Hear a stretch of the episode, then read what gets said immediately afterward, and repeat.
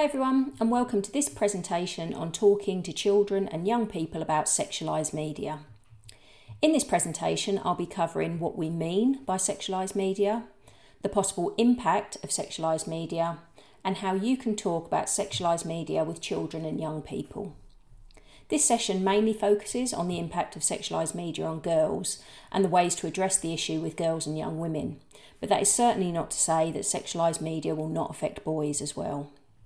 Many factors impact how children and young people experience the world, and some will experience and understand sexualised media content alongside other factors in their lives, such as being part of the L G B T Q plus community, being part of a minoritised ethnic group, or having a neurological difference, to name just a few. The content is based on research conducted with girls and young women, and on my experiences of working with young people for just over twenty years. But that's not to say that everything will be relevant to your experiences. In the session on body image and self-esteem, we looked at Anushka Rhee's idea of the impossible lens, which is the idea that women and girls are subjected to a relentless onslaught of manipulated media images that tell them how they should look and which products they should buy to get that look. In reality, it's impossible to ever look like a digitally altered image of someone who has a team of people paid to make them look a certain way for the cameras. Many representations of women and girls in the media are not only focused on their looks, but they're also sexualised. That is, women are presented as sexual objects, and non-sexual scenarios are made to have sexual connotations or implications. Sexualisation of women in the media isn't a new thing. Women have been presented in ways that are intended to make them sexually attractive to straight men since the very early days of the media. Think of the Hollywood stars of the golden age of cinema like Jane Russell and Marilyn Monroe, whose roles were often as much about their cleavage as it was about their acting ability. In her book, Women versus Hollywood, Helen O'Hara writes about the ways that every aspect of female film stars' image was manipulated and created by studio bosses, from their hair colour to their weight to their name. The irony of this is that nowadays women like Marilyn Monroe are often held up as the ideal, a woman who was curvy and shaped like a real woman, when in fact she certainly wasn't curvy by today's standards. She was petite and wore the equivalent of a U K size eight for most of her career. And aside from that, she was under a strict contract with a studio and had very little freedom to choose any aspect of how she looked or which role she was given. Monroe ultimately set up her own company to try to move away from those roles, saying, "I am tired of the same old sex roles. I want to do better things. People have scope, you know." Marilyn Monroe was tired of it in the mid nineteen fifties, but not a great deal has changed. In fact, we might argue that the sheer volume of media available now means representations of women and girls as sexual objects are now more prevalent. We can all probably think of examples of adverts featuring women who are enjoying a food or beauty product way more than anyone could ever enjoy anything. Over the years, women have had seemingly sexual experiences with everything from chocolate bars to yogurts to shampoo to perfume. The Müller yogurt advert featuring Nicole Scherzinger is a good example. Scherzinger has been successful in the music industry for decades. She's a singer, songwriter, dancer, choreographer and a T V presenter. She was lead singer with the Pussycat Dolls, who sold over fifty-five million records worldwide, making them one of the most successful girl groups of all time. She has a soprano range and she's been a judge on X Factor. Despite all that, the Müller adverts would have us believe that Scherzinger's greatest pleasure in life is a fruit corner. And you would think, since she experiences near orgasmic pleasure when she's eating a yoghurt, that she would be better at eating a yoghurt.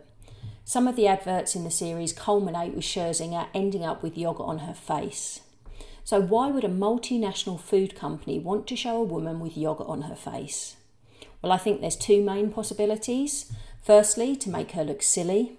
And secondly, to create a sexual connotation associated with a white product on a woman's face. But maybe I've read too much into that, and they just thought it would be a great way to convince women to buy yoghurt so they could be just like Nicole. Sexualised adverts are one end of the spectrum of sexualised media content that children and young people can access, but there is a great deal more out there that is much less subtle than yoghurt on a woman's face. Since the widespread use of the internet, the media has become what is commonly referred to as hypersexualized. That is, excessively concerned with sexualized content. And there's an increasing acceptance of sexual themes and explicit imagery in popular and mainstream culture. Much media content contains imagery similar to that which is seen in pornography, which is sometimes called pornification or pornified media.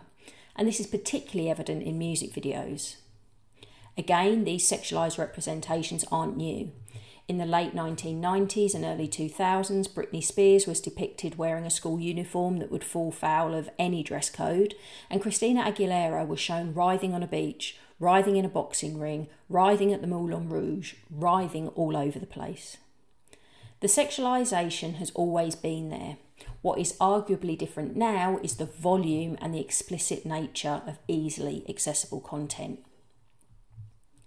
Many of the barriers to accessing sexualised content no longer exist. Depending on your age, you may remember when there was a watershed on T V so that adult content, including some swear words, could only be shown after nine p m. You may remember a time when, if you wanted to use the internet, it stopped anyone from using the landline phone, so it was obvious when someone was online.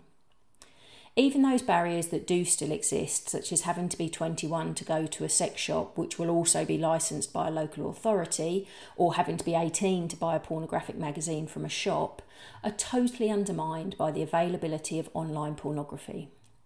It would be a very vigilant parent indeed who could monitor their child's media consumption to avoid any age-inappropriate content. And this is especially true when there's often an overlapping content that is shared on social media sites used by children and young people and the content on free-to-access online pornography sites. For example, the music video for W A P by Cardi B and Megan Thee Stallion can be accessed on YouTube, Vimeo and any number of other video hosting sites. And even the clean version only switches out some lyrics, such as replacing pussy with gushy. And it leaves the content of the video the same. Even if a child or young person had not seen the W A P video or heard the song, they would probably have come into contact with it on TikTok. TikTok is a video hosting site that allows users to upload brief video clips of themselves, either speaking or lip-syncing, to a pre-existing sound clip. During the start of the COVID lockdown in twenty twenty, there was a TikTok trend called the W A P Challenge. This was a sexualised dance routine to a small section of the song, and it is no exaggeration to say that it was everywhere on TikTok. Artists like Jason Derulo took part, as did influencers like Addison Rae and general users. It was impossible to avoid it if you were using TikTok around that time. Jennifer Lopez took part in the challenge by sharing clips from the film Hustler, in which she plays a woman who performs in a strip club. And it showed her character replicating the moves from the challenge in a strip routine. A variation of the challenge involved young women doing the dance in front of their boyfriends to see their reaction, which was typically to stop her dancing, even though some were shown throwing money at her, as might happen in a strip club. The link between the song, the dance and the sex industry is obvious to adults, but it's also clear to many young people because of the pornification in the media, which makes such representations commonplace. Indeed, an article from the digital version of Dazed magazine claimed that data released by Pornhub, the world's largest free-to-access online pornography site, recorded a one thousand five hundred seventy-four percent increase in users searching for Cardi B after W A P was released. So not content with watching the W A P video, people were going to an online pornography site looking for more content, which suggests that they were expecting to find something there. Now we know what the context of sexualised media is like, what are the possible impacts? These representations and the accompanying messages are everywhere all the time, in adverts, on T V shows, in films, on social media, in music videos, and they tell us all that women should be sexually attractive and sexually available, but also that there is a very specific way that they should do that. Being sexy means replicating images from the sex industry that are created to appeal to straight men, and that usually create a power dynamic where the man is dominant. In complete contradiction to this, sexualisation is often promoted to girls and young women as something empowering, as something that shows that they are confident and have high self-esteem. But there are such narrow confines in which women can be acceptably sexually attractive, and these rules are even imposed on girls and young women long before they're adults. Again, this is nothing new. In nineteen eighty-three, the Sun newspaper did a countdown to Samantha Fox's sixteenth birthday when she appeared topless on page three with the headline, Sam sixteen quits A-levels for O-levels. At the time, it was legal for a sixteen-year-old to appear in nude photographs. The age limit has since changed to eighteen. And in nineteen ninety-six, Katie Price, under the pseudonym of Jordan, appeared topless in the Sun when she was eighteen. In two thousand eight, Miley Cyrus, then aged fifteen, was featured on the cover of Vanity Fair wrapped in a bedsheet, exposing her bare back.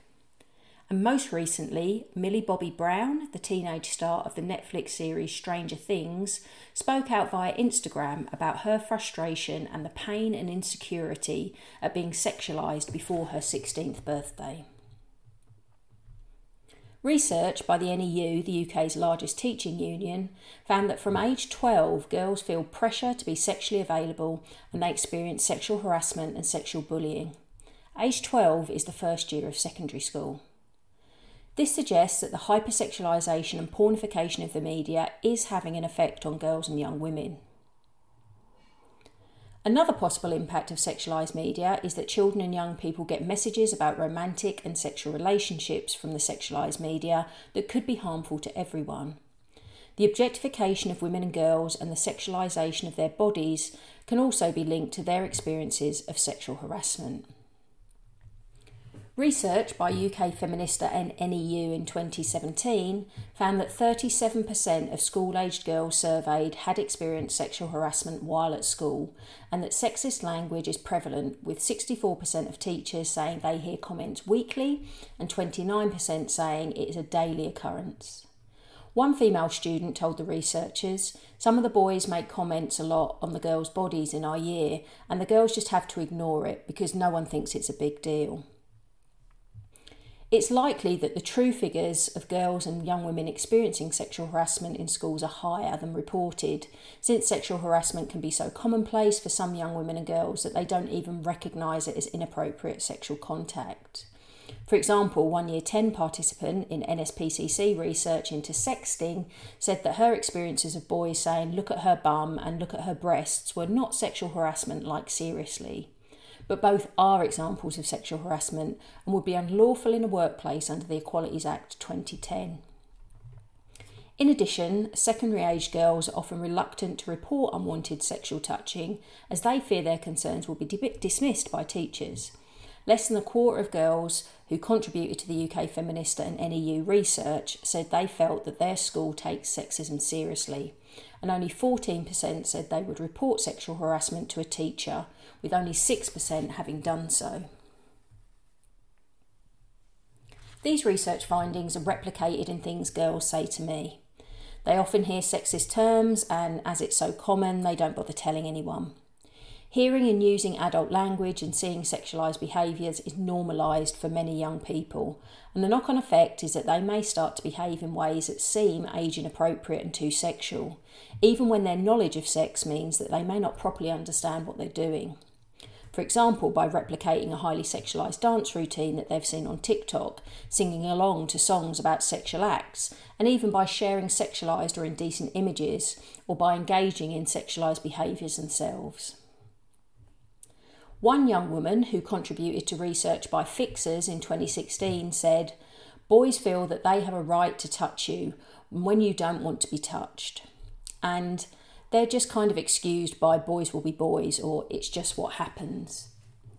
These types of excuses and saying boys will be boys suggests that there is something inherent in all boys and men that means they cannot control their behaviour or their sexual desires. Anyone who's spent time with adolescent boys or men will know that this simply isn't true, and it's insulting to suggest men are at the mercy of their sex organs. The majority of men and boys can and do behave respectfully and appropriately towards each other and towards women and girls. However, making excuses for the boys who do engage in sexual harassment and not questioning why they're behaving in this way is unlikely to stop it happening, which could have long-term consequences for both the boys and other young people in their future relationships. Ignoring it will not do the boy any favours at all. Something that can be managed when he's younger might be much more difficult to deal with once he's eighteen and considered an adult. Sexualised media often promotes representations of unhealthy and unequal power dynamics in heterosexual relationships, with men being shown to be dominant and in control in romantic and sexual relationships. For example, men are more likely to be fully clothed while women are not. Women dance in a sexual way while men are more likely to be shown watching. Men are in charge and women must perform sexually for them. And this can have real-world implications for young people in their romantic relationships. In twenty fifteen crime survey for England and Wales, it was reported that twelve point six percent of young women aged sixteen to nineteen had experienced domestic abuse in the previous year. And research by the N S P C C in two thousand nine placed that figure for girls aged thirteen to seventeen at twenty-five percent, with thirty-one percent of girls also reporting experiencing some form of sexual violence. The N S P C C research also noted that girls who were in romantic relationships with an older boy were more likely to experience all forms of domestic abuse, and that sixteen percent of girls with an older boyfriend reported severe physical violence. So while we can't say that sexualised media directly causes these experiences for girls, we need to consider how the proliferation of sexualised representations of women and girls impact everyone's attitudes around how women should behave and how they should be treated. For me, being able to talk to children and young people about sexualised media is an important part of safeguarding, as it allows you to open up conversations about what healthy and equal friendships and relationships look like. How can we expect young people to tell us when they feel uncomfortable with a situation or a person if they have never even suggested to them that the representations they are seeing are not always healthy or realistic? For example, the normalisation of sexual harassment perpetrated against girls means they rarely tell anyone it is happening, and instead they learn safety tricks in an attempt to avoid difficult or dangerous situations developing with men and boys. This approach to personal safety will often be reinforced by the adults in her life too. She may be told not to walk a certain way home, to never leave her friends, or to be kind to boys who show an interest in her and to give him a chance. In her twenty twenty song Boys Will Be Boys, Dua Lipa sings, "It's second nature to walk home before the sun goes down and put your keys between your knuckles when there's boys around." And we hide our figures, doing anything to shut their mouths. We smile away to ease attention so it don't go south. When we as adults are trying to safeguard girls and young women, we often give them things they have to do to protect themselves from harm, when maybe we should be talking to all young people about what harmful behaviours look like. I strongly believe the only way to safeguard children and young people effectively and to challenge the sexualised media representations they see so much of is to talk to them. So how can you do that? The first step is to know what's out there and the kinds of content they're seeing. It can be tempting to assume that you've seen it all and there's nothing that can shock you, and you may well be totally up on what the media world is like for young people. But it certainly would not be surprising if you weren't. The content children and young people are exposed to is ever-changing, and it can be difficult to keep up. As people over thirty find an app, many young people are done with it and have already moved on. The girls I speak to are often incredulous that adults don't know what certain apps are or what they see and deal with on a daily basis. Again, to safeguard young people, I believe we need to know what content is like that they're consuming. To give you an idea of how you can talk to children and young people about sexualised media, I'm going to be using the example of W A P by Cardi B and Megan Thee Stallion. And as mentioned earlier, you can access this video on YouTube or Vimeo. W A P, which stands for Wet Ass Pussy, has been hailed by some as a song of female empowerment, as the two women are singing in a way that male rappers have been doing so for years. The lyrics are overtly about sex acts, and the video takes place in a mansion with several rooms, each seemingly dedicated to a woman who dances provocatively for the camera. Cardi B and Megan Thee Stallion have their own rooms, and other famous women such as Karlie Jenner and Normani are also shown in rooms. Some are accompanied by animals like tigers and pythons. There is also footage of a large group of women dancing together, including in a shallow pool of water. But there are no men in the video. I've chosen this as an example to look at, firstly because it is so obviously sexualised, but also because of the TikTok challenge discussed earlier, which meant that it was widely accessible to children in its uncensored form. It's also a good gauge for you on how in the know you are. W A P was really hard to miss or avoid, so if you've never heard of it or seen the video, there is a whole world out there for you to discover. I think it's also worth mentioning that black women and women from minoritized ethnic groups are often more sexualized in the media than white women. We don't have space to discuss this in depth now, but it is worth thinking about how race, racist stereotypes intersect with gender stereotypes in the depiction of some women, and the ways that could impact girls and young women from those ethnic groups in different ways. One thing you can try to do, and to encourage the girl in your life to do, is to critique the sexualised media representations you see. Now, critiquing is not the same as criticising. The point is to question the industry that creates the images rather than the individuals within it. For example, if you want to critique the sexualised representations in W A P, you should avoid commenting on Cardi B or Megan Thee Stallion as individuals. Though they may come across as empowered women and it's likely they made money from the representation, it's unlikely they had complete artistic control around how they were shown. And even if they did, and they absolutely wanted to be shown in that way, it's best to avoid criticising them for those choices or comparing women to each other and saying one style or presentation is better than another's. As we've seen, media representations of women have been highly sexualised for many years, so it seems unlikely that individual women would be able to work against them and change an entire industry. Some can and have, like Missy Elliott, but it wouldn't be possible for others. For me, not comparing women is really important. Recently, there's been a social media post I've seen several times across different platforms about Nadia Nadim, a female footballer and Afghan refugee. The post details all her amazing achievements and ends with the line, "If you want to show your daughter a role model, show her Nadia, not the Kardashians." Now, Nadia is amazing and her achievements are incredible, but I've no idea why the comparison at the end is necessary. With one sentence, we raise women up, and with the next, we tear them down. For many girls and young women who do admire the Kardashians, who also have some impressive achievements amongst them despite a very different background, what message are we giving them? Anyway, I digress. When critiquing representations, you could start by asking the girl in your life what she thinks of the song and video, as straightforwardly as, what do you think of this song? Or what do you think of this video? She may say it's a good song, but that could mean it's a catchy tune rather than she approves of or even understands what the lyrics mean. She may even mention some double standards and say the women are sluts for behaving in that way, which is less likely to be said of men who sing about similar topics. Whatever her response, you may be able to follow up with a couple more questions.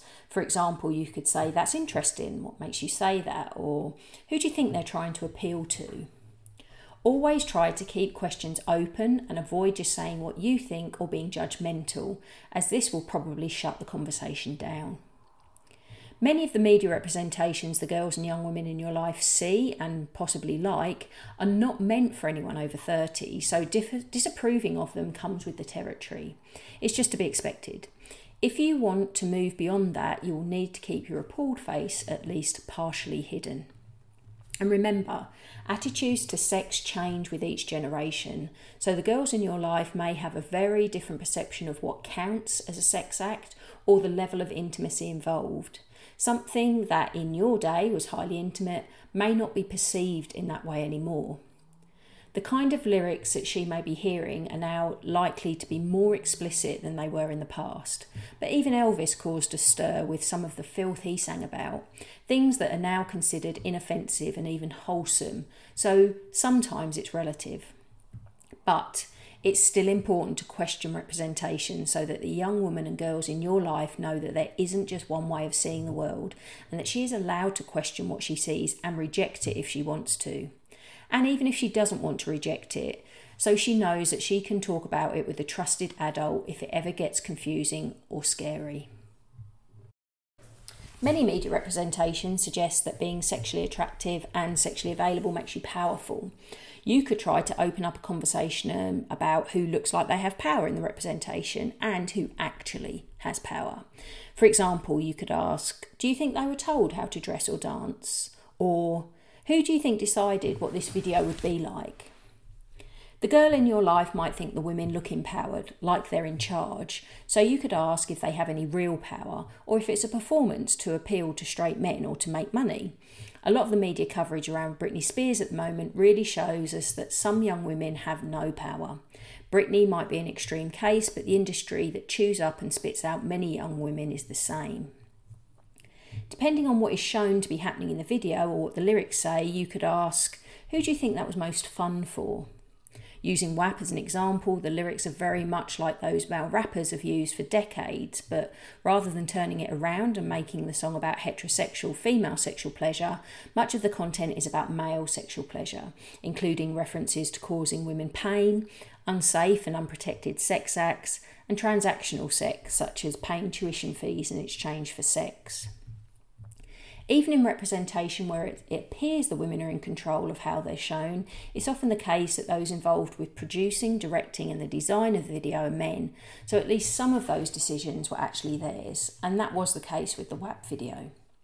At this point, she might tell you to just stop talking, it's just a video, but some of what you said might stick with her, and she may spend some time thinking about it. Remember, it's important that it doesn't come across that you're criticising the women and girls in the representation. After all, they're not to blame for the way that society treats them, or that you're criticising her for liking it, but rather that you are questioning the industry that made the representation and questioning who has the real power and who is shown to have power. Children and young people may sing along with songs and copy dances in ways that make them seem more sexually knowledgeable than they really are. It can be incredibly difficult to witness the dance being performed, and you can feel an overwhelming urge to just shout at them to stop. The problem is the child may not know why they need to stop, so no great learning has taken place. You could ask, "What's that you're singing about?" Or, "Do you know what that means?" Depending on their response, you can judge if you need to have a longer conversation. I've had lots of conversations with young people who have used sexualised words in a correct context but with no understanding of what they mean. They've heard others use them, but knowledge of a word is not the same as understanding. For example, the clip from W A P that was used in the TikTok challenge included the following lyrics. I don't want to spit, I want to gulp. I want to gag, I want to choke. I want you to touch that little dangly thing that swings at the back of my throat. To most adults, the inferences are clear, though I certainly know some adults who need a moment to process what might be going on here. But it may not be clear for the children and young people who are singing along for a TikTok trend. While a child is singing this catchy little refrain, they may not actually be thinking about what it means, or even if they are, they may not have any clue what it means or that it's a description of oral sex. It's possible you don't want to explain it at the dinner table or during class, but asking about what they are singing is important for safeguarding, because if it's left unquestioned and unchallenged, the content becomes normalised, which makes the sexual exploitation of children a bit easier for those who wish to abuse them.